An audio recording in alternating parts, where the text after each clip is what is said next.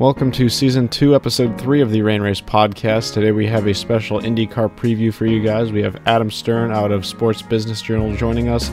He seems to know everything when it comes to IndyCar news at the moment, and we actually went over some discussion points that I think a lot of people wouldn't have thought about, so it's very interesting. Uh, if you're new to the podcast, you can check us out on Apple Podcasts, Google Play, CastBox, and YouTube. All the links will be in the description on the YouTube video and on our Twitter at Rain Race Podcast. Uh, you can subscribe to us on any of those platforms so you don't miss a future episode. We have some more fantastic episodes coming up in the future that you're not going to want to miss. But without any further ado, enjoy.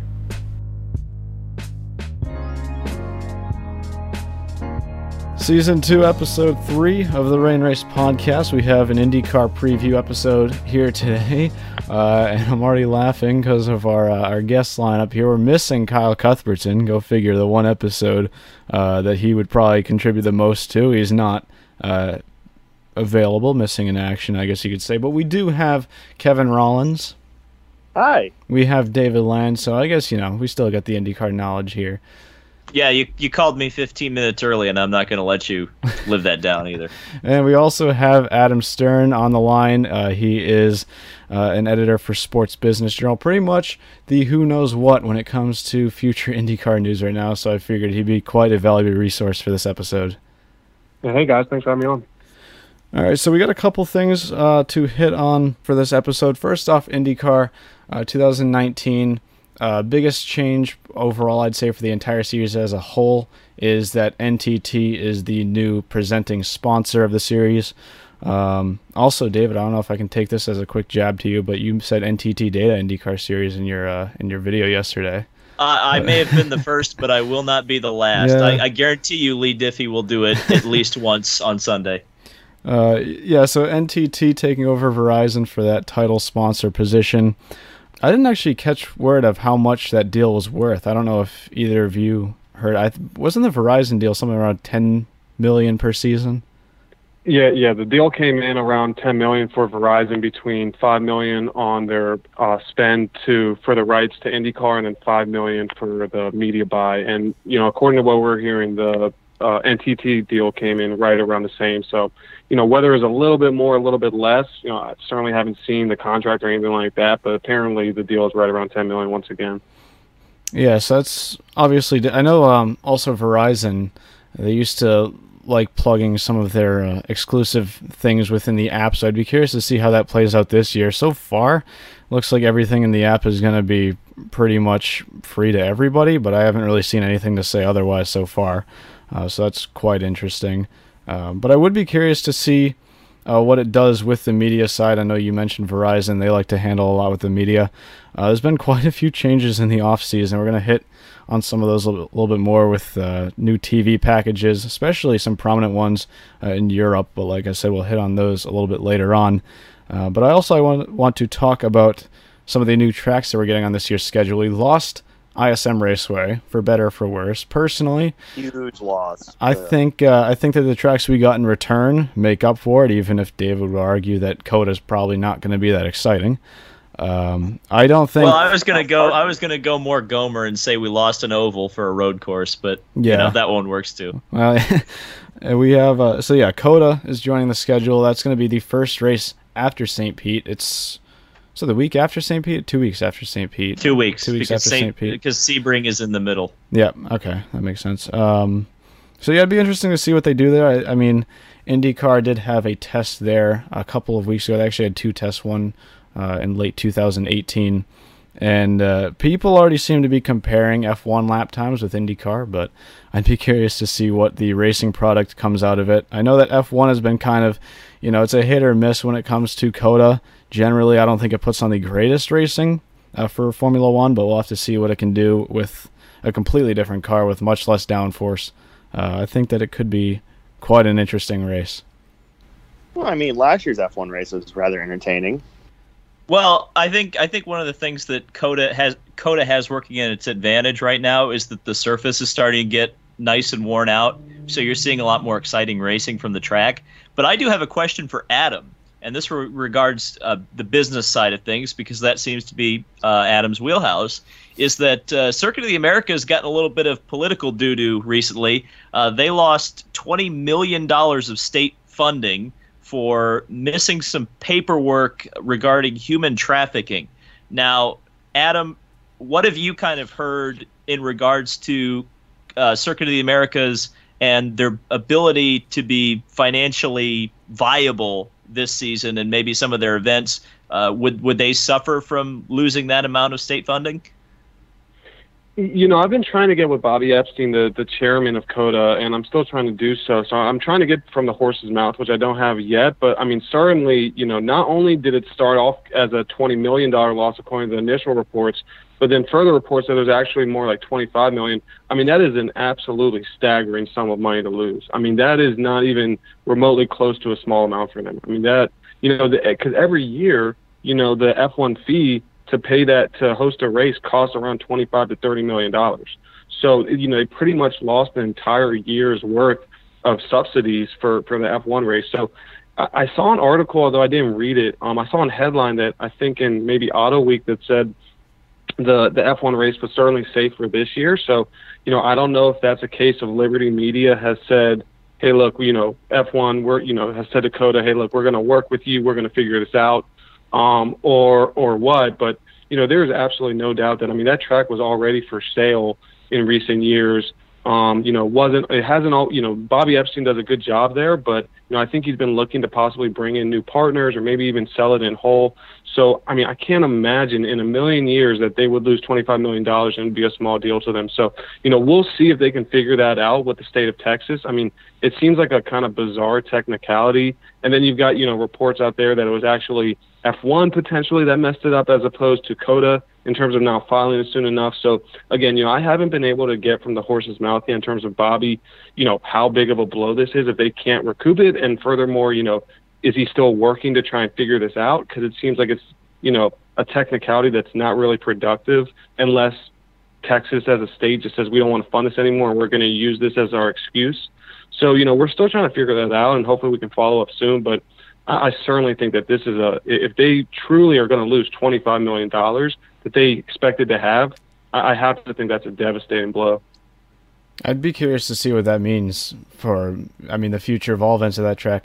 I mean, I know IndyCar at a lot of road courses like Mid-Ohio, they usually get massive crowds. Uh, but COTA, I know that they've hurt pretty much in attendance for every race they've done except for Formula One from what I've gathered. So I'd be kind of curious to see what sort of profit they can pull out of that race. Um, I've heard some initial attendance projections around twenty K, um, but I'm not sure exactly what the hosting fee is and, and where they come out with that. Well, we've seen events come and go. I mean, it's been a revolving door at Circuit of the Americas. I mean, at one point they had V eight Supercars, A L M S, World Endurance Championship. I think MotoGP. I don't remember if they still have that event there or not, um, but they just do. so Okay, so that's one of the ones that stayed around for a while. I mean, it's it's been such a revolving door.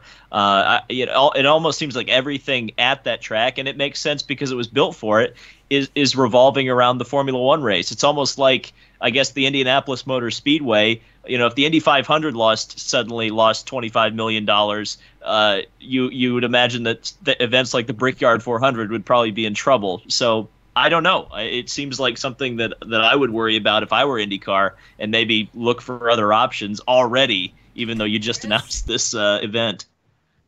And we'll have to see how it goes. But, I mean, I can say this. You know, I had people at my office initially asking me, like, hey, look, is this a big deal for them?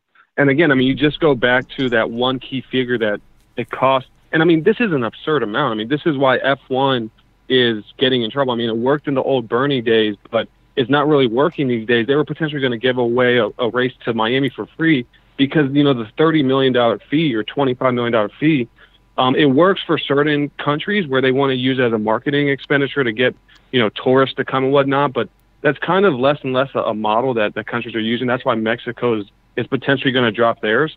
You know, the president of Mexico has now diverted their funds away. So the Mexican Grand Prix, Grand Prix is in legit danger. So, you know, you look at the, the that sum and how that measures up. You know, the amount they lost is pretty close to how much it costs to host a race for an entire year.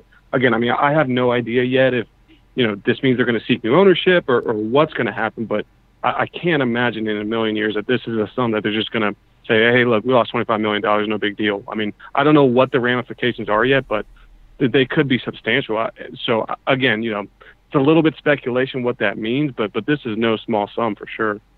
it doesn't. It seems like a technicality that they could work out if they wanted to, right? I mean, it seems like if the state of Texas didn't want to lose this race and was really invested in this race, it seems like something that they could work out. I mean, I know that the spokesman for, I believe, Texas Governor Abbott came out and said that, you know, by law they can't. You know, this thing was missed, but you know, COTA's claiming that they actually did have it on file from the MotoGP race, and that it actually should have been able to, like, you know, essentially go over to the F one race. So it just seems like an interesting situation, which smells a little fishy to me. I'm not saying by any stretch that I have any knowledge that, you know, Texas does not invest in this race and they're using this as an excuse, but you can't rule it out because it's just a, such a weird situation. So I think it'll be interesting to see if maybe COTA can somehow figure something out and whether they can recoup some of this money. Um, but, yeah, like you guys have said, I, I echo your thoughts. It's going to be really interesting to see what happens if they can, because this is, it's a huge amount of money.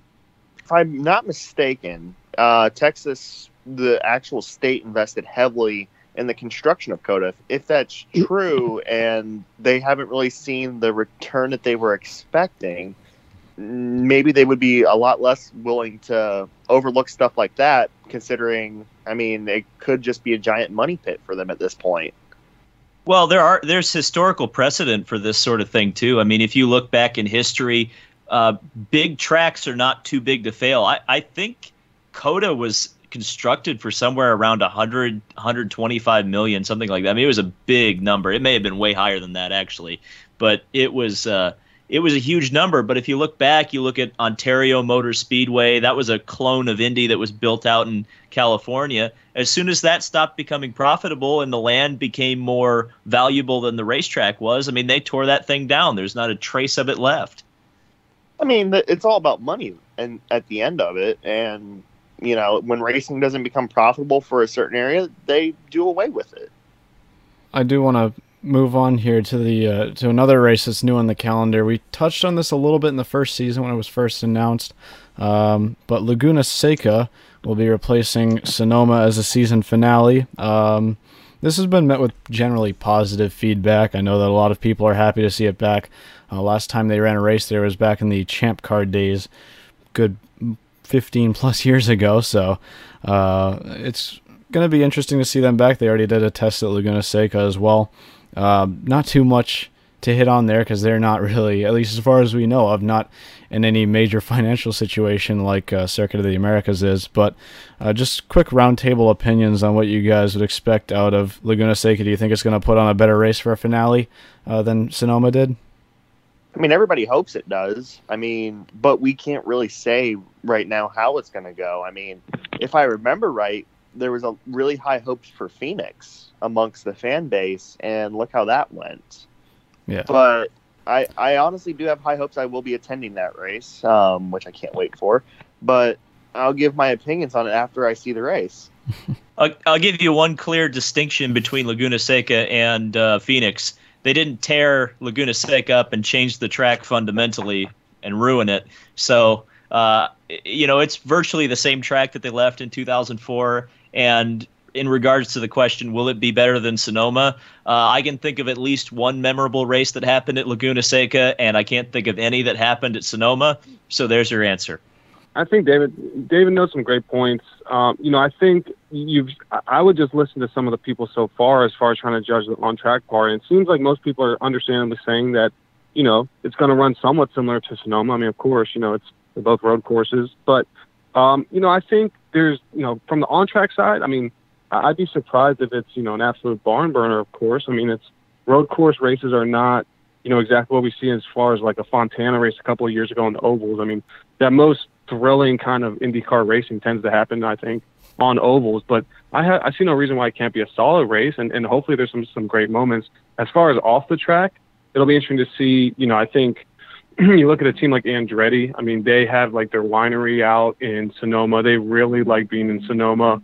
Um, it, it was really a perfect place to host, you know, a lot of guests at the end of the year. I think a lot of teams felt that way, but you know, the Monterey area is also beautiful, beautiful as well. So I think off the track, you know, hopefully uh, most of the, the paddock will accept it and their partners, and, and we'll just have to see how the attendance goes. You know, obviously the attendance wasn't that, wasn't that great at Sonoma anyway. So as long as they bring out, you know, ten, twenty thousand, I mean, that's certainly what they were probably having at Sonoma. So hopefully if they can do any better than that, I think it'd be a wild success.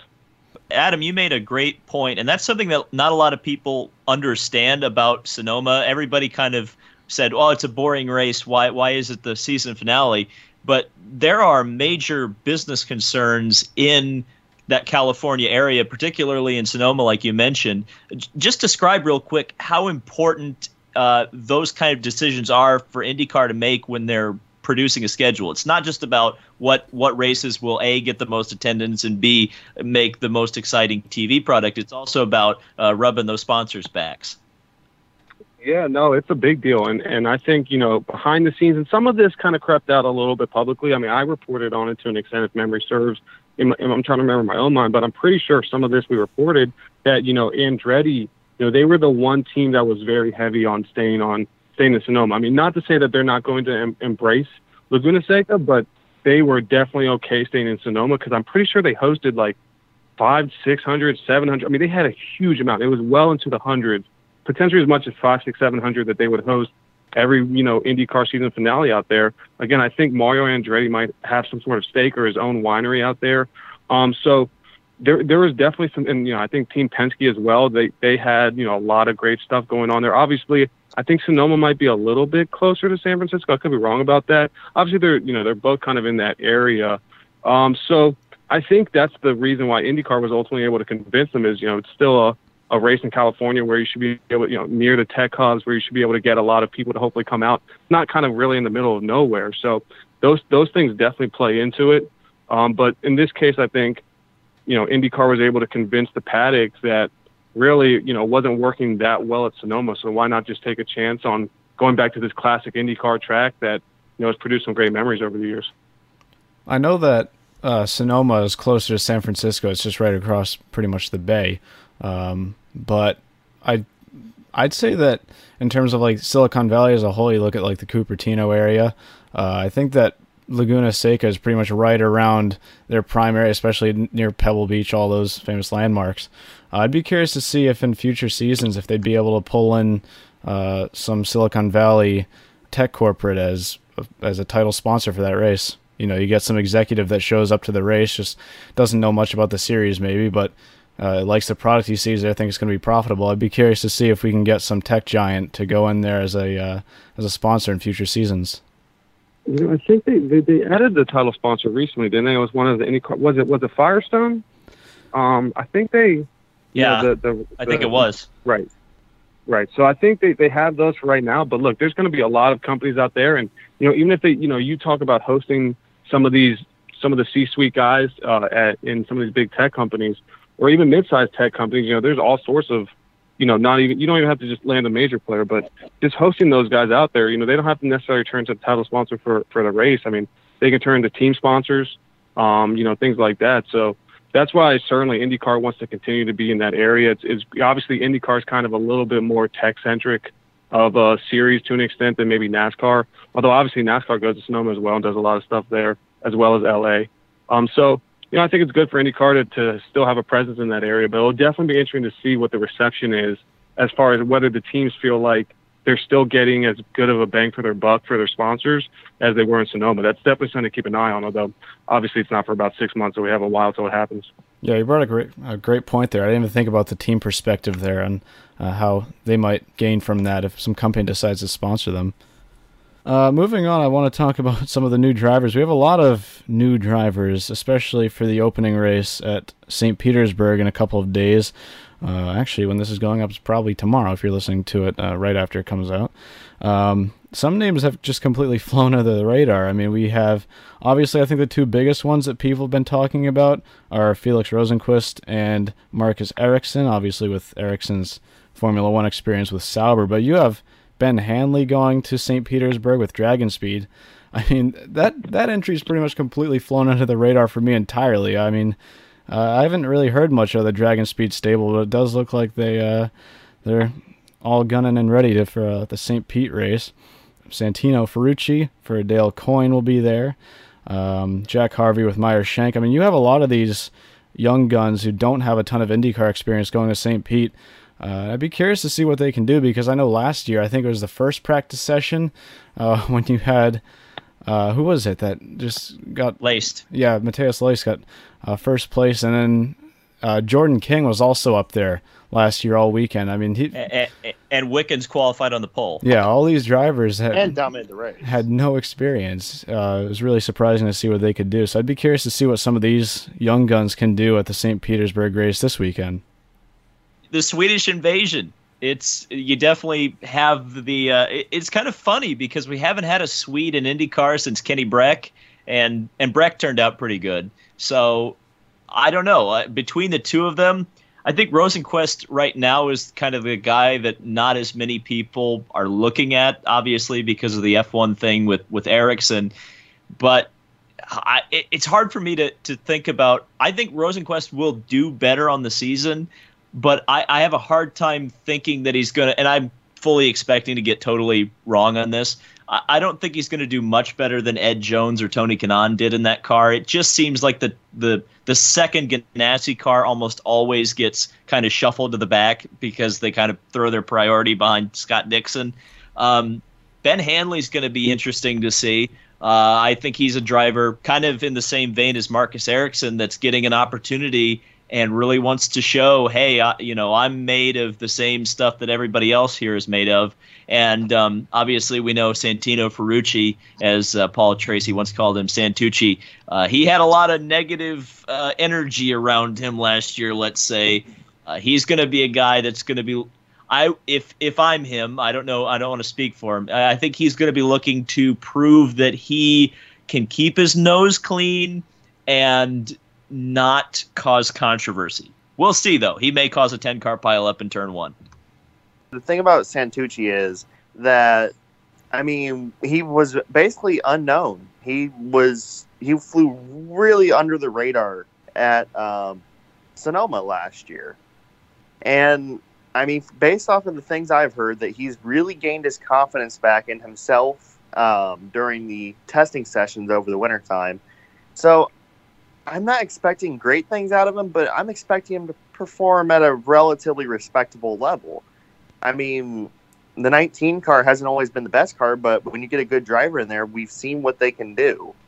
Yeah, I, th- I think certainly, as David said, the Swedish Invasion is, is a big one. I mean, not only on the track, but you know, off the track, certainly that kind of furthers uh, uh, just another region to get, get kind of reinvigorated with.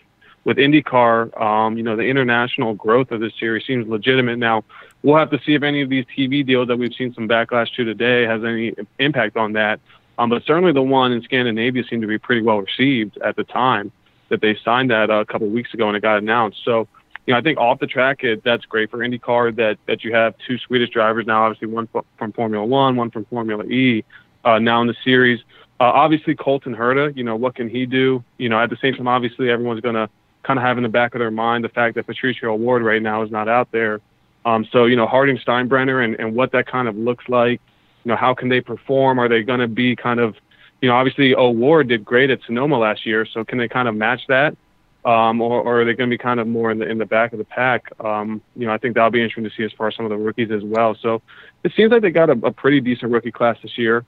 Um, to your point, you know, Santino Ferrucci, obviously, I think, negative energy was a good way to put it. Uh, you know, certainly last year was controversial for him for sure after that whole, you know, intentional crash deal in, in F two, I think it was. So um, certainly, you know, he's someone who it seems like every time you mention him on social media, you get some people who are replying that they don't like him and, and things like that. So I think and worse. David brings up a good point. He, exactly. And so worse. I think you're, you're right. So he's probably going to, like you said, have to keep his nose clean this year. It's going to be a big year for him to show that he can be a professional, I think, quite frankly, which, you know, You, you would hope in the perfect world he'd just be having to prove his kind of, you know, driving ability, but now it's more about his temper and temperament as well. So a b- big year for him, but it seems like IndyCar has an overall solid, pretty pretty solid rookie class.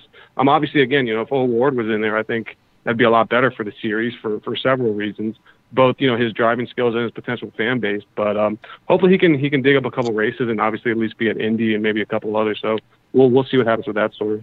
That was a great point, and I, I feel terrible that I forgot to bring up Herta because he was lightning quick in testing. I mean, he was a, he was one and a half seconds up on the field at one point in one of the sessions in testing, and considering how tight the field is these days, one and a half seconds is a massive, massive performance gap. Uh, it'll be interesting to see if that translates from testing to the races.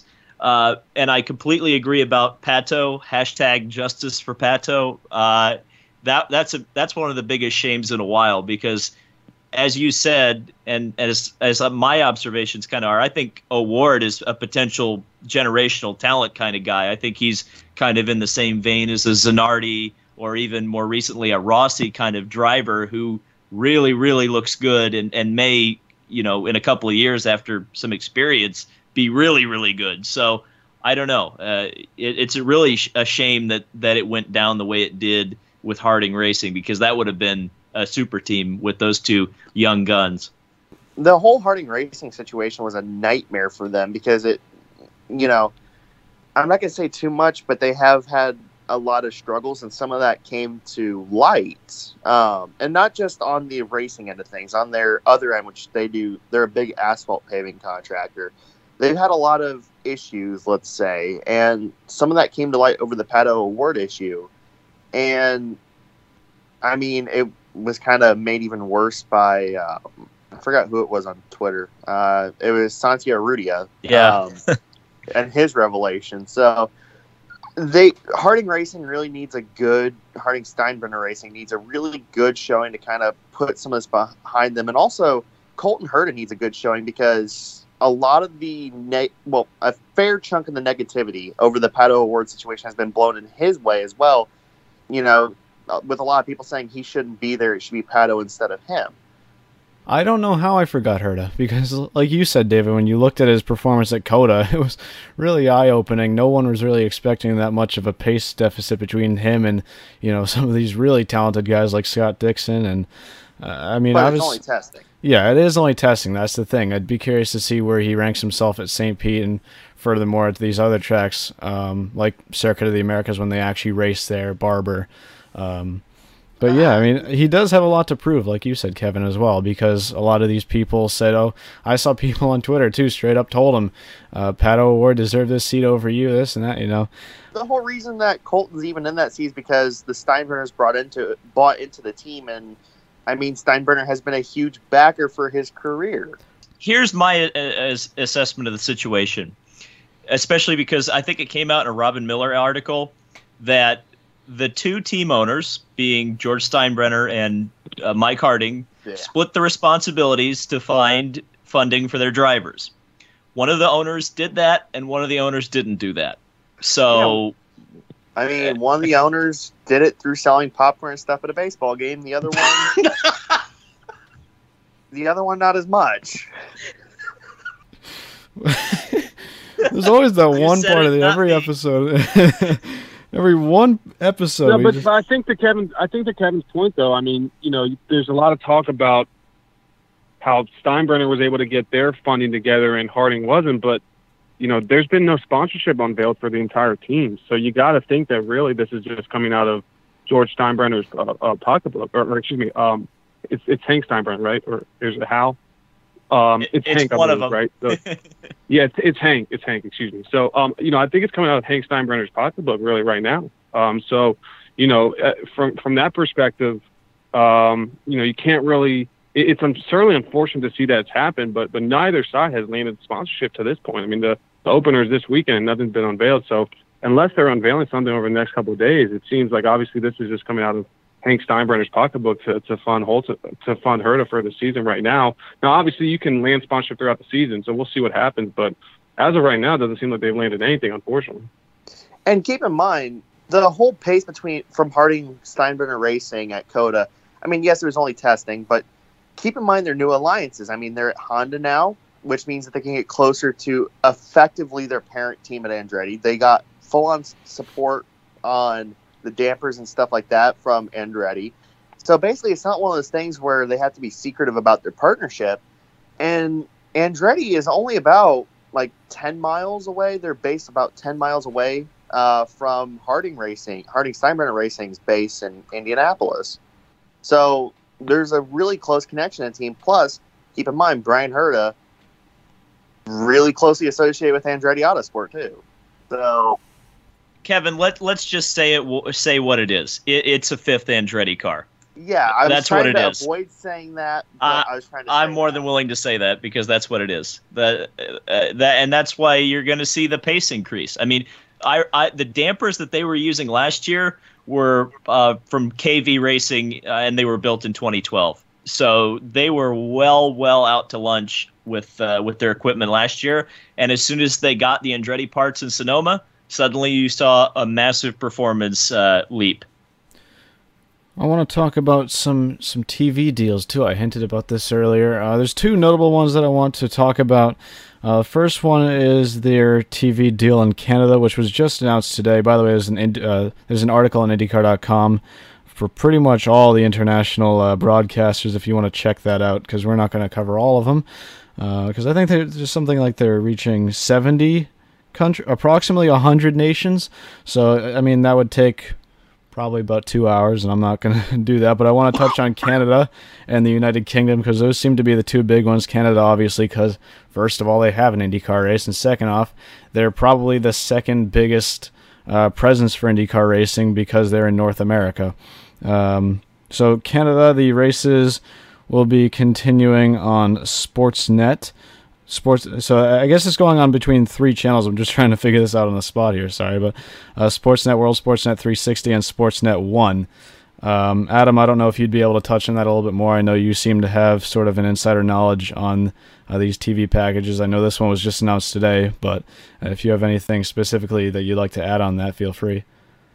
Yeah, you know, I think it, it seems like, unfortunately for IndyCar, they might have just lost a little bit of leverage with, with Sportsnet. I mean, obviously, you know, in an ideal world, you wouldn't have the races only on an O T T network or on a linear package, but it's an extra linear package. on. So basically, it's kind of like, you know, an extra cable channel that you have to buy additionally on top of your usual cable. So it seems like, from what I can understand, that those are the two places it's appearing for fans in Canada. It's either you got to buy the streaming package from Sportsnet, or you have to have uh, sort of cable, but in a, now you're going to have to buy an additional channel. So, I mean, look, obviously that's not ideal if you're a fan. Um, I, you know, I think, I, you know, we know how fans are, and, and we're all fans in certain regards of something, right? So everyone obviously would rather have something for free than pay for it. I mean, that's just, if I offered you a free dinner or a dinner you got to pay for and they were the same thing, you'd take the free one. So obviously we've we've seen this with Supercross. Um, you know, I think Monster Energy Supercross fans were very, uh, uh, you know, they put a pretty big, big response up when they realized that they were going behind the paywall with N B C Sports Gold. Um, you know, we didn't see quite as bad of a response, I think, with or, or as negative a response from IndyCar fans, in part po- possibly because the package for IndyCar was cheaper. Uh, the package for, for IndyCar with N B C was fifty dollars, and for Supercross it was seventy-five dollars. Um, and they also have some slightly different kind of um, um, features of them. But, you know, so I think for, for Canadian fans, I mean, we've seen the response today. You know, obviously social media can be a little bit of an echo chamber. So, you know, you can't just take what you're seeing on social media and say that's absolutely one hundred percent of the population's response. But clearly it's it's a place where it's really worth taking the temperature. And, and you saw the responses today were, unfortunately for IndyCar, not that positive. So, Um, certainly concerning. I mean, it's a major, major place as far as fan base for, for IndyCar. You know, outside of the U S, I would have to think that Canada's in the top five, um, maybe top three. So m- maybe, you know, right after the U S with the biggest fan base potentially. So um, it, I think it's something that they're definitely going to be keeping an eye on. You know, is there any way to rectify it? I'm not sure. Um, you know, we'll just have to see what happens. But it looks like for one reason or the other, they just didn't have the leverage to get this on to some better T V channels. And, you know, is it going to do damage? I mean, we'll have to see as far as the, the fan base. But I think if you're IndyCar and you're seeing the, the percentage of negative to neutral comments with almost no positive comments today, uh, I'd be surprised if any of them would, you know, be on, would, could honestly tell you they're not concerned. Adam, there's an important business point in in the T V deals ver- uh, that are being negotiated this year versus negotiated last year. Last year and all years previous, to my knowledge, IndyCar went to a third party to negotiate their deals. Now IndyCar is directly negotiating their own T V contracts. What kind? Obviously, we've seen their effectiveness negotiating those contracts, but what kind of an impact does this have on IndyCar and its bottom line to have that cash flow coming directly to them rather than kind of through a middleman? Well, you know, I think talking to Mark Miles and then also talking to Steven Starks, who kind of runs up the promoter relations and also now media for IndyCar, you know, it almost seemed like they were doing this. I, I think in the long run, they think this can make them more money, but it seemed like really they were doing it because they felt that, you know, that third party was E S P N International. Um, that's who they previously licensed the rights to. So obviously they licensed the rights to E S P N International and got a certain amount in return. And you were th- you would think that they got a certain amount in return that was, you know, what they figured was a fair price. So theoretically, they may not necessarily be getting a ton more money right off the break. I think what they thought was, you know, we, nobody knows our product better than us. So why are we going to have someone out there selling it for us, particularly if, if they felt like E S P N International was not all in and E S P N was not all in. And obviously A B C and E S P N lost IndyCar rights. So, you know, I don't know their exact thinking on that, but, but I, I you know, obviously with A B C and E S P N kind of having to check out of, of IndyCar because they lost the rights to N B C, theoretically, they're not going to be more all in on the sport. So I think IndyCar just felt like nobody knows our sport better than us. We can sell these rights directly. And in the long run, by deepening engagement with these broadcasters along around the world, as they add programming about IndyCar and we, we, they get to know us better. So we, you know, they do more coverage because we're kind of showing them the sport more, et cetera. That can lead to more long-term revenue because you're going to grow more fans. Um, so I think that's why they did it.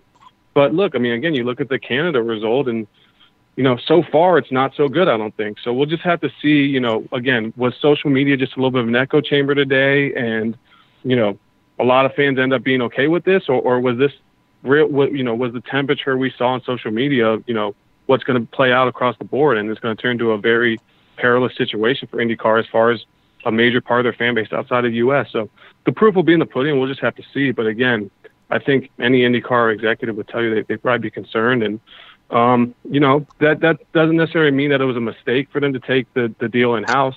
Um, you know, I don't know the exact details of the negotiations with Sportsnet. It might have just been that, you know, there's a new executive at Sportsnet who wasn't feeling IndyCar and felt like it wasn't worthy of some of their better programming. Maybe, you know, there was just too much programming that was already tied up to other properties. So I, I don't know the one hundred percent story there. But, uh, you know, I, I think in the long run, they, they hope it'll make them more money to have the rights in-house. But it'll be interesting to see kind of if they run into more situations like this. Well, la- one last thing I'll say is they hired the executive from E S P N, and uh, they hired an executive from E S P N International who was uh, helping oversee this previously. So theoretically, they didn't lose any human capital, uh, you know, knowing these deals and knowing these broadcasters. So, you know, it, it's interesting to see that, you know, that this is the deal they were able to come up with. But, you know, without knowing further details of exactly why they weren't able to get perhaps a slightly better deal from the fans' perspective, uh, I'll have to hold off until I can get more details there. I do want to quickly throw in here, and I want to correct myself. Um, earlier, I did say that they'd be broadcasting across three channels in Canada. That is correct, but they're also primarily, it seems like, uh, Adam, you hinted on this, it seems like primarily they want to switch towards a uh, streaming prominent platform through Sportsnet Now Plus.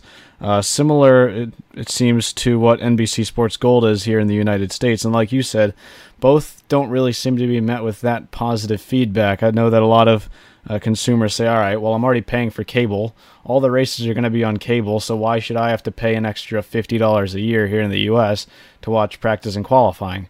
Uh, you know, we're getting a better product when we watch these practice streams, because last year was I M S commentary on top of some YouTube camera angles that we're cycling.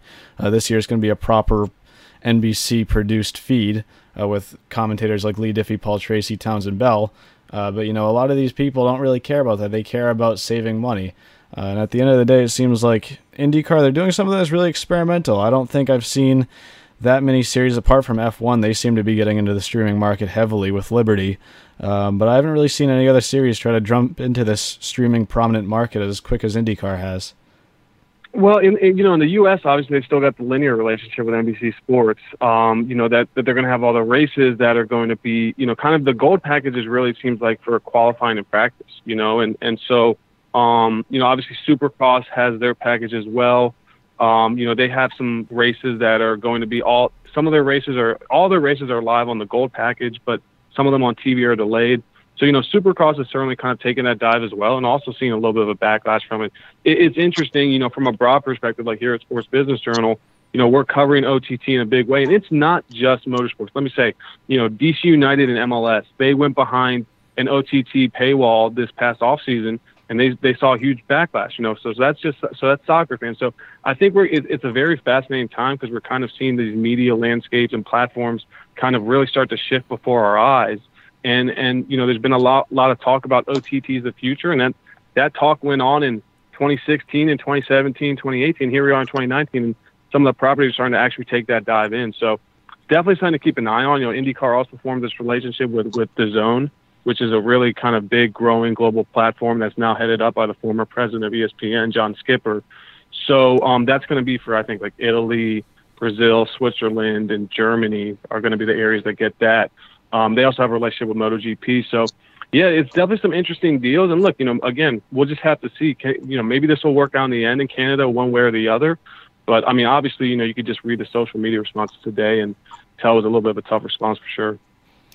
On a slightly more positive note, though, I said this, I want to talk about the United Kingdom because they're actually switching their rights over uh, from B T Sport to Sky Sports F one. I think from a series perspective and trying to gather more fans, especially in a season where they have Fernando Alonso, an extremely prominent Formula One, or former Formula One driver racing the Indy five hundred again, um, for them to have all of the races on a channel that most Formula One fans would already have to watch those races, I think that if you're trying to expand the series to these fans, uh, that's just probably, and David, you made a whole video about this as well, that's probably the best move they could have made uh, because all these fans who are already paying for Sky Sports F one, they're already going to have access to these IndyCar races. I, I said it's as big as CART on Eurosport back in the nineties. I mean, it's it's big. And I know some people in the United Kingdom, I saw them in my comments, were We're upset that Formula One itself is going behind a paywall, so to speak, going onto a paid channel rather than uh, having a, a, a having it being available on a free channel. But to be honest with you, again, Sky Sports F one being the place you can go and get Formula One racing, and now also the place you can go and get IndyCar racing. Uh, not only does it add value to that channel for people who may have been on the fence whether or not to buy it just for F one, but the people who already bought it for F one now are going to get more value out of that. And probably, I would guess, you know, they'll watch the F one race, I guess, in the afternoon for them, and then in the evening, watch the IndyCar race. Yeah, I think that's it's major news for opening doors to a lot of new fans. I already said that. I think that in terms of a series perspective from IndyCar, I think that they couldn't have really gone better with that. Yeah, you know, I, I don't I don't have any financial figures uh, as far as what they're getting for these deals right now. We can try and dive into that and see what we can dig up. Um, but, you know, as David was saying, I think it's definitely a good move. I mean, my understanding from, you know, checking out some, some uh, bloggers who, who cover F one media, things like that, was that B T Sport was not doing the best job of promoting IndyCar. So obviously it was already on T V in England, but apparently there was suffering from a serious lack of promotion. I think... Uh, and there's a it's a blog called, I think, F one Broadcasting, and I think they had the stat that IndyCar races were averaging around twenty thousand viewers um, per race, which obviously, you know, it's in Britain, so it's not like that's the U S, but that's still not a huge amount of people. So, you know, I think definitely moving to, yeah, look, I mean, in a perfect world, I guess it would probably move to the major Sky Sports channel that is on still free-to-air T V. But um, the you know obviously this F one channel they have seems to be getting pretty well established. It's it seems like a channel that a lot of people have, and I and I think look similar to how you read the tea leaves and you read the comments from the Canada deal. And unfortunately for IndyCar, those were going in the bad direction. I mean, I think clearly the response you saw on social media for England and Sky Sports F one indicated the opposite. I mean, it seemed like most people were happy with this. There were some people in the comments who were saying, "Oh, it's not free to air," you know, so it's this extra cable channel. Um, but it seemed like it was a really good response. So, you know, again, that, I think obviously you have to be careful about saying, okay, I saw this on social media, and that means it's definitely the case of around one hundred percent of people. Um, but definitely it seemed like there was a good response there, and I think that indicates that a lot of people have this channel. Obviously, we're not located in England, so we don't know the percentage of things like that, but it seems like a good amount of motorsports fans in England have this channel. So, you know, I know obviously F one races there get, I think, certainly well into the six figures, if not the seven figures per race in Britain in terms of amount of viewers. Um, so certainly, you know, twenty thousand, if IndyCar can grow that by two, three, four, five times that under Sky Sports F one this year. Uh, that'd be a big win. And again, it just keep, it just keeps showing that, you know, it started with Fernando Alonso in the Indy five hundred in twenty seventeen. Um, you know, the series is doing well in the U S, but it is really taking off internationally. I was going to say the real, the real thing for Sky Sports is for the uh, British fans, they're going to be the one-stop shop um, for really the Super Sunday, I guess you could call it, with uh, the Monaco Grand Prix and the Indy five hundred both being on the same channel on the same day, pretty much back-to-back, you know. That's going to be fantastic for them. And, I mean, you know, it's great to have bo- bo- two of the biggest races in the world on the same channel on the same day. And, and consider that in U K time, the Indy five hundred is going to be taking place in prime, prime time. time. Yeah. So, I mean, that you got to think that the ratings are going to be massive for that race. Yeah, and the coverage is going to start right after Monaco Post race is over, so you're just going to have probably an insane amount of carryover people.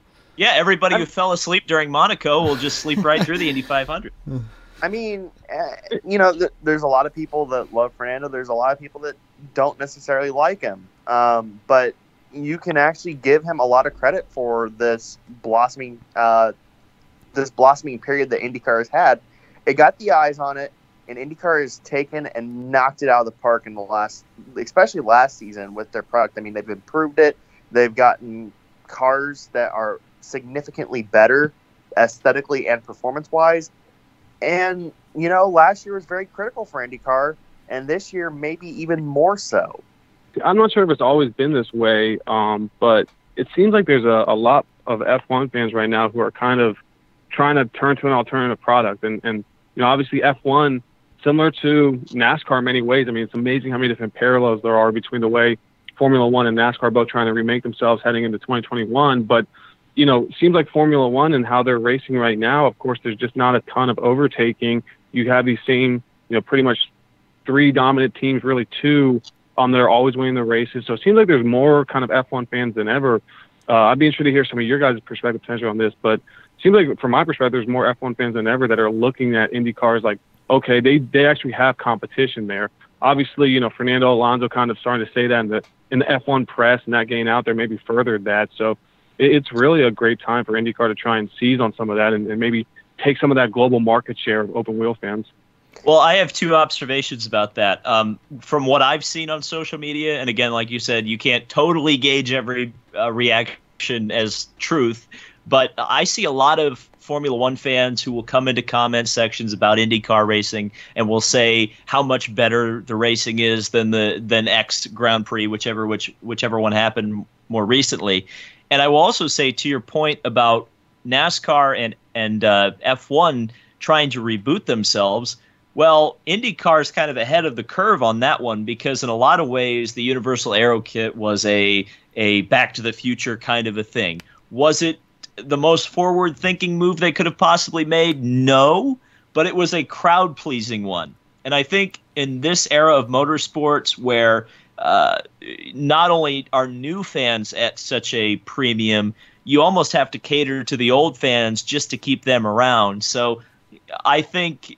to your point, I think we're going to see F one and NASCAR kind of start to go further backwards and kind of take some of the elements that people miss and liked quite a bit of the past and bring them forward, uh, kind of like IndyCar has done with their current product. And we're seeing that the fans have reacted more positively, and some of the new fans kind of coming in Uh, will say, oh, I, this is missing from NASCAR, or that's missing from F one. I'm glad IndyCar is doing that. So I think that's what we're going to see. I have a couple points as well. I mean, if you look at F, and there's three series that have really common denominators, and they are both have been on the decline. And those three series are F one, NASCAR, and W E C. And the common denominator is they have a problem, and when they have a problem, they always have a knee-jerk reaction. They don't always see things through necessarily. Well, they don't have the best solution. Well, IndyCar, they saw that they had a cost issue. They made a very deliberate move. They extended, they kept the Aero Kit era going through its extent, through its anticipated original run. They halted development on it. It's like, okay, we're gonna have a new car. It's going to, you know, be easier on the pocketbook, and it's going to be more enticing to small teams. And when they unveiled it, it actually, you know, they actually gave it time. They gave it proper testing. They, you know, they did everything they needed to to show that, yes, this car works. It's completely different design, but it's the same chassis that we had. You just got to alter it a little bit. You know, it's not these crazy knee-jerk reactions that we've seen from NASCAR, W E C, and F one. And my other point is that F one, to the hardcore fan, will always be number one. I mean, to the people that get really deep into the tech stuff, that notice every little minuscule change of the car every single race, you know, it's going to be hard to win them over. But for the casual fan, IndyCar is easier to understand because, you know, we're not talking about these super mega hybrid systems. We're not talking about all these little winglets and S-ducts and stuff like that. It's just a basic product compared to F one. And simplicity is a great thing. I think more to your point, David, is that uh, F one fans, there's two sides of them. There's really some that are just like, no, I'm just going to watch F one. Kevin, you said this too. I'm just going to watch F one. Uh, but I've also seen a ton of people who have sort of just crossed the pond. They say, you know what? I never thought I'd be an IndyCar fan watching these guys do laps around Iowa. But they actually turn out to enjoy that now. That's one thing that's been lost, real quick. That's one thing that's been lost in the in the T V deals and the N B C Gold thing. The free streaming on YouTube is a bigger loss than I think IndyCar is willing to admit. And maybe they realized they were going to lose that by taking the money. But um, the fact that their product is no longer free to the majority of the world is, is definitely going to hurt them down the line. But go on. Yeah, you're correct on that. Um, but I also wanted to add in that I think that the Indy five hundred this year is probably going to be, in terms of international presence, the most important Indy five hundred that's probably ever existed. Uh, we already talked about that Monaco lead-in and the fact that it's on the same channel. I think that the Indy five hundred is going to be really important. If they can get a really solid performance out of that race, uh, gather some eyes. Also, you have to drag those same people over and have a good race for the doubleheader at Detroit. I know you'd kind of like uh, maybe be skeptical about that, David, given I'm groaning years, already. But uh, it'd be a much better race if it was at Milwaukee or well, Michigan. See, here's the thing: is something. you can. You can gather the eyes of these European fans and know that a lot of them just hate watching oval racing, and that's fine. But when they go to that road course the week after, it has to put on a good performance, I'd say, if you want to try to keep as many fans as possible, because that's the one race they're going to be looking at after Indianapolis. And if it doesn't really put on a great show, I'd expect that that's where they're going to lose quite a few of those fans. All right. I do think you should watch out for the potential of McLaren coming to uh, IndyCar next year full time. That's That's got some very, very, you know, legitimate buzz and legs, I think. Um, you know, we kind of had that thought last year that, they, you know, we knew they were looking at for twenty nineteen. You know, we were able to first kind of get that out there last year in part because McLaren had people on the ground um, trying to find sponsorship. And, and you know, we kind of heard about that. And so that's how that all kind of got out there. And, you know, this year, obviously, they've now hired a, a team president. You know, they've already announced a little bit more of sponsorship. They've got more rolling out over the next, I can, you know, I know they've got another deal coming out tomorrow, uh, Thursday.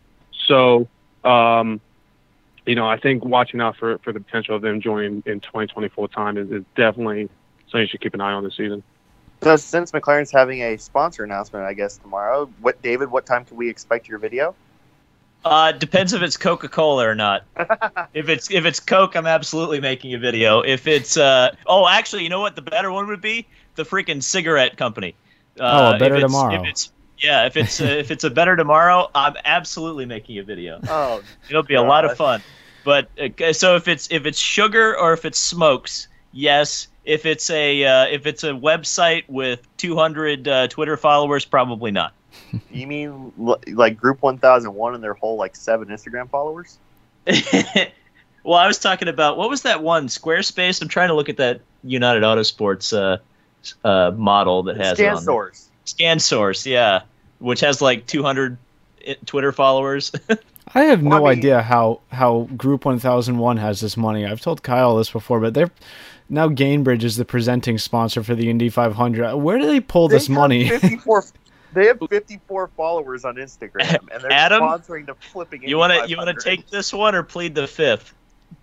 Yeah, no, I mean they're an insurance firm, so you know these are the sort of companies that they're B two B companies largely. You know, obviously this Gainbridge uh, uh, brand is somewhat consumer-facing, technically speaking, but it's it's obviously kind of targeted towards, you know, people who are probably looking for financial services. Not it's it's not like McDonald's, you know. It's not what it's not a, a consumer packaged good or something like that. But, you know, insurance firms that we've never heard of can have billions of dollars in assets. So, um, you know, I think the the B two B side of motorsports, and this is partially on people like me to do a better job, but it gets undertold at times. Um, certainly everyone understands it, but it's such a big part. And, um, you know, I think that's why Group one thousand one originally came in, to look to sign, you know, some B two B deals with, whether it's fellow sponsors or, you know, stakeholders in the sport, like teams and leagues, et cetera. Um, and so, you know, they, they got this, they had this new brand launching, and I guess, you know, IndyCar, you know, having already known them through, uh, you know, they, um, Group one thousand one is a sponsor for the L P G A event at the uh, I M S golf course, and also obviously they're with Zach Veach and Andretti. So um, they brought them the opportunity, and I guess they had the money. So, you know, obviously I think in a perfect world, um, I M S would have ended up with a more well-known brand. Uh, I think that, that I'm comfortable saying that, but at the same time, you know, it sounds like, from what I understand, they're paying more money than what um, – Uh, Pengrade was, which I think was around like one point two million annually for this. Uh, so it's a, it's a significant amount of money. And, you know, at the end of the day, that's, that's big, you know? So I think obviously to your guys' point, you know, the, the, you know, it, it's possible that, that Gamebridge will get more out of this than I M S will potentially, because, you know, I M S and Indy five hundred is already a well-known, you know, worldwide brand, and Gamebridge is really just completely brand new. So, you know, is it the strongest move for IndyCar from a promotional perspective, and having a, you know, another brand promote your brand? Uh, probably not, but it sounds like they wrote a decent check. And again, I mean, it's an insurance firm, so these are the sort of companies that can make it do a lot of business behind the scenes, and then you and I will never know about it because it's not a company that really makes the news. Well, that's that's to your point something, and I don't have the business background, but but at the same time, I've tried to explain it to people in the past. You mentioned business to business deals, and and just how important they are to modern racing business and how it's done. I mean, in, in a lot of ways, the sponsorships that you see on race cars are not based on selling to the folks in the audience or uh, in the sta uh, in the stands or uh, on T V. They're, the sponsors are there because they want to uh, cater to some of their very high-ranking shareholders and customers who buy lots and lots of their products or invest lots and lots of money in their uh, company to bring them into the suite, bring them into the garage, feed them caviar, uh, and maybe maybe watch four or five laps of the race and say, oh, we're on an IndyCar. How cool is this? Here's an Instagram photo. I mean, that's a little bit cynical, but in a lot of ways, that that's a lot of what modern sponsorship is versus direct-to-consumer, you know, kind of the nineties NASCAR thing of, you know, McDonald's is here and Burger King is here and Amoco is here and and and all these companies that you recognize and can go shop at at, at uh, Walmart are, are in the series. It's much more, you know, business-oriented and and more of just uh, trying those businesses trying to get their investors and their their higher dollar people more uh, warm to their company, I suppose. It's that, and it's also, you know, it's certainly hospitality with current customers and prospective customers. It's also trying to find customers through the sport. So, um, you know, one example is, unfortunately, I haven't been able to get this on the record to be able to identify the companies involved yet, but I can just speak loosely that um, a bank in motorsports was recently able to get a major media company to become one of its clients. So like the major media company is now banking through this bank, and they've struck the deal through motorsports. Um, basically what through that, what I mean is the executives who struck the deal like met at a race, and things kind of grew from there. So that's another big part of it. And I think in a perfect world, some of these, as long as they're a company that, you know, does both. I mean, there's, you know, a, like a bank, for example, does B two B work and B two C work. You know, some of them do have consumer relations. So in a perfect world, you get a company that does both, but you're right, David, there are times where they're just focused on the behind the scenes. And that's why, the, you know, some people were interested in N T T. I mean, they're a little bit more of a B two B company in many regards, but they do things that touch the consumers, and they do kind of work on technology that ultimately ends up impacting consumers. So that hopefully can still be a great deal for the for the sport. But no question, B to B is kind of the coin of the realm right now.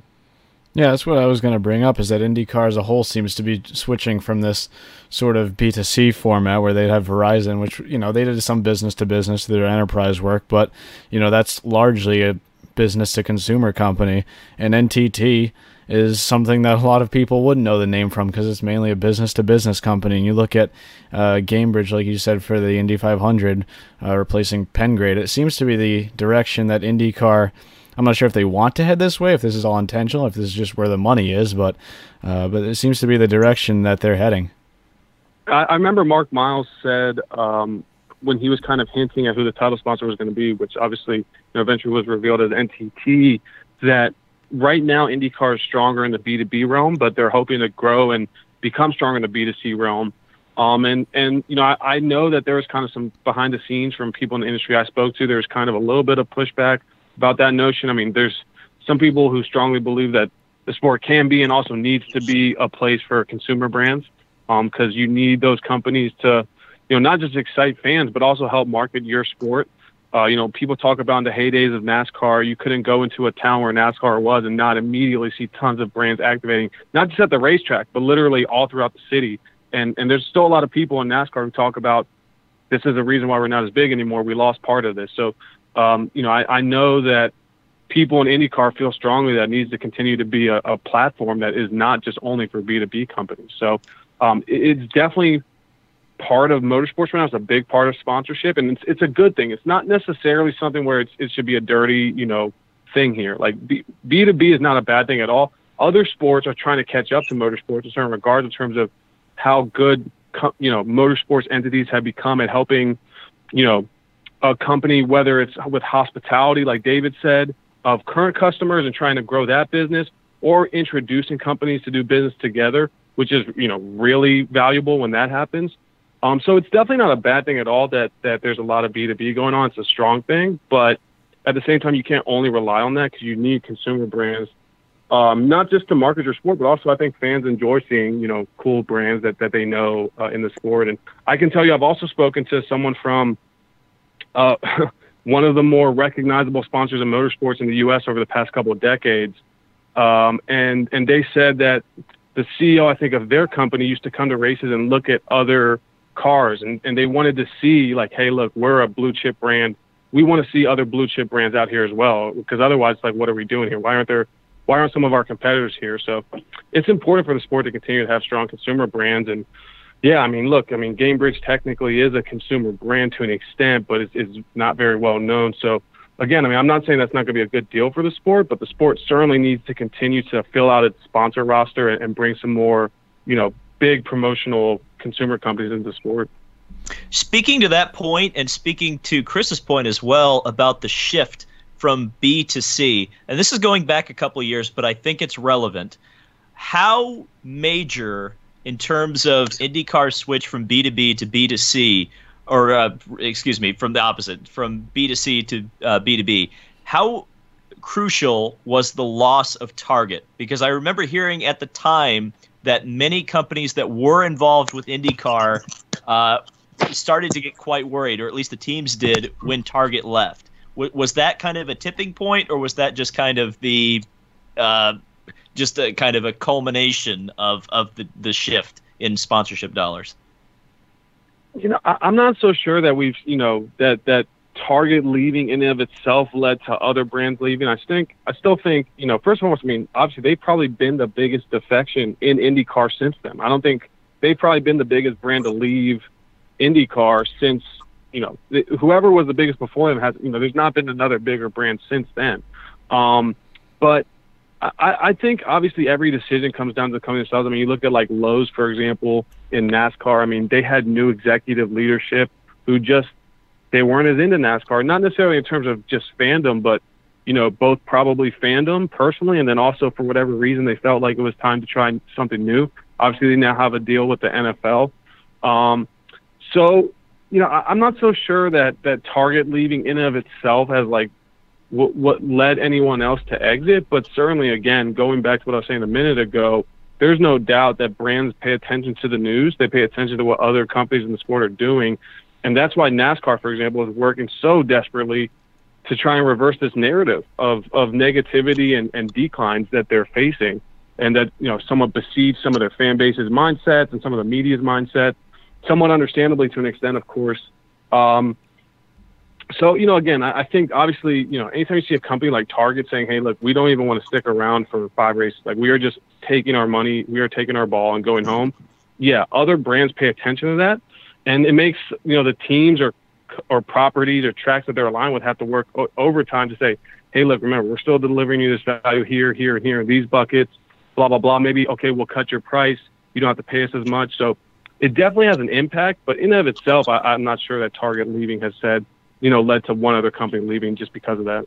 Okay, I know this is the IndyCar preview, and Chris is probably going to get mad at me for asking this question, but you brought it up. NASCAR and their narrative control. You just mentioned it. You just brought it up. Do you think they uh, – this may be a bit of a loaded term, so I apologize if it is. Do you believe that they are gaslighting their fans, and do you believe that the way they've tried to control their narrative is hurting them more long-term than it would be if they just came out and said, look, fans, you know, you're right about X, Y, and Z, but you're going a little too far about A, B, and C? Do you, do you think they're handling the situation wrong? Because I certainly believe they are.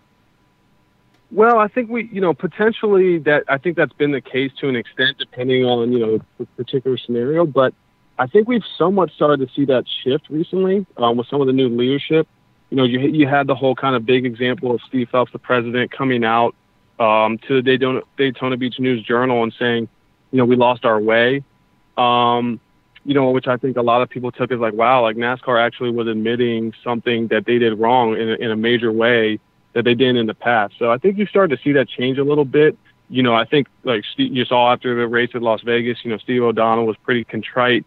He wasn't out there really trying to spin. He was like, look, the second and third stages were better, which I would agree they were, but overall it wasn't the most amazing race that like we were hoping for. We need to do more work. So I think hopefully NASCAR is probably trying to get a little bit more, you know, frank and candid. Um, because yeah, I, I think to your point, you know, trying to lead folks astray, uh, it, you know, people are going to be able to see through that either quickly or, or eventually. So, um, I think there's definitely been part of that, David, for sure in NASCAR over the years. Um, but you know, you got new leadership now with Jim France and Steve Phelps, and it seems like they're taking a more candid and frank approach. So, um, you know, hopefully for the fans' sake and for the sport's sake, that, that can continue. All right. I think uh, I want to wrap up this episode. Just a couple of questions. We already hit on a lot of these um, throughout the entire episode, so I'm just going to ask a couple that we didn't get to hit on. Uh, sorry to cut our discussion about uh, about deals short. But the first question here is, and Adam, I'm pretty much just shooting all these towards you because I have no idea. I'm assuming Kevin and David don't have an idea as to the answer to these either. But uh, first question here is how much, or how does the sanctioning fee IndyCar asks for from potential international events compared to those of the domestic events that they have? Oh boy, I wish I could dig up those figures right now. I think if memory serves, uh, certainly international is more expensive. Um, you know, IndyCar, I believe if memory serves, looks for like close to double the amount, maybe even more. Um, I think the, the sanction fees are usually somewhere in that kind of mid to high six figure or certainly very low seven-figure range, you know, one point one, one point two at most. Just depends on the race, but certainly it's somewhere in that range for domestic races. And I think if memory serves for international races, they look for closer to like two to three million. Um, so, you know, they're they're coming up on that decision right now with Gold Coast, for example. Mark Miles told me uh, a couple of days ago that that decision's coming shortly. So, yeah, they, they look for a little bit more money internationally. Yeah, I was going to bring up Gold Coast because it's obviously pretty much the biggest name we're hearing with international news right now. Good um, thing they screwed up the Australian T V deal. Still, I mean, for the international uh, venues, it's still, you know, two million dollars still looks better than the F one fees. I mean, by a lot. Oh, yeah, no question.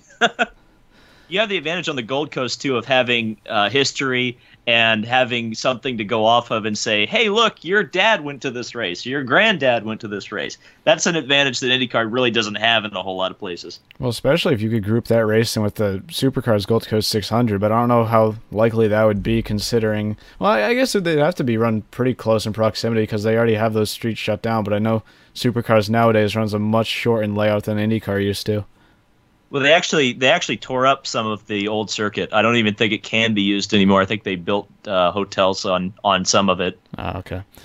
Um, moving on to the next question here. There's only one more after this, but um, brings up the potential uh, rumors that they've been considering uh, a NASCAR and IndyCar hybrid weekend at a track like Chicagoland.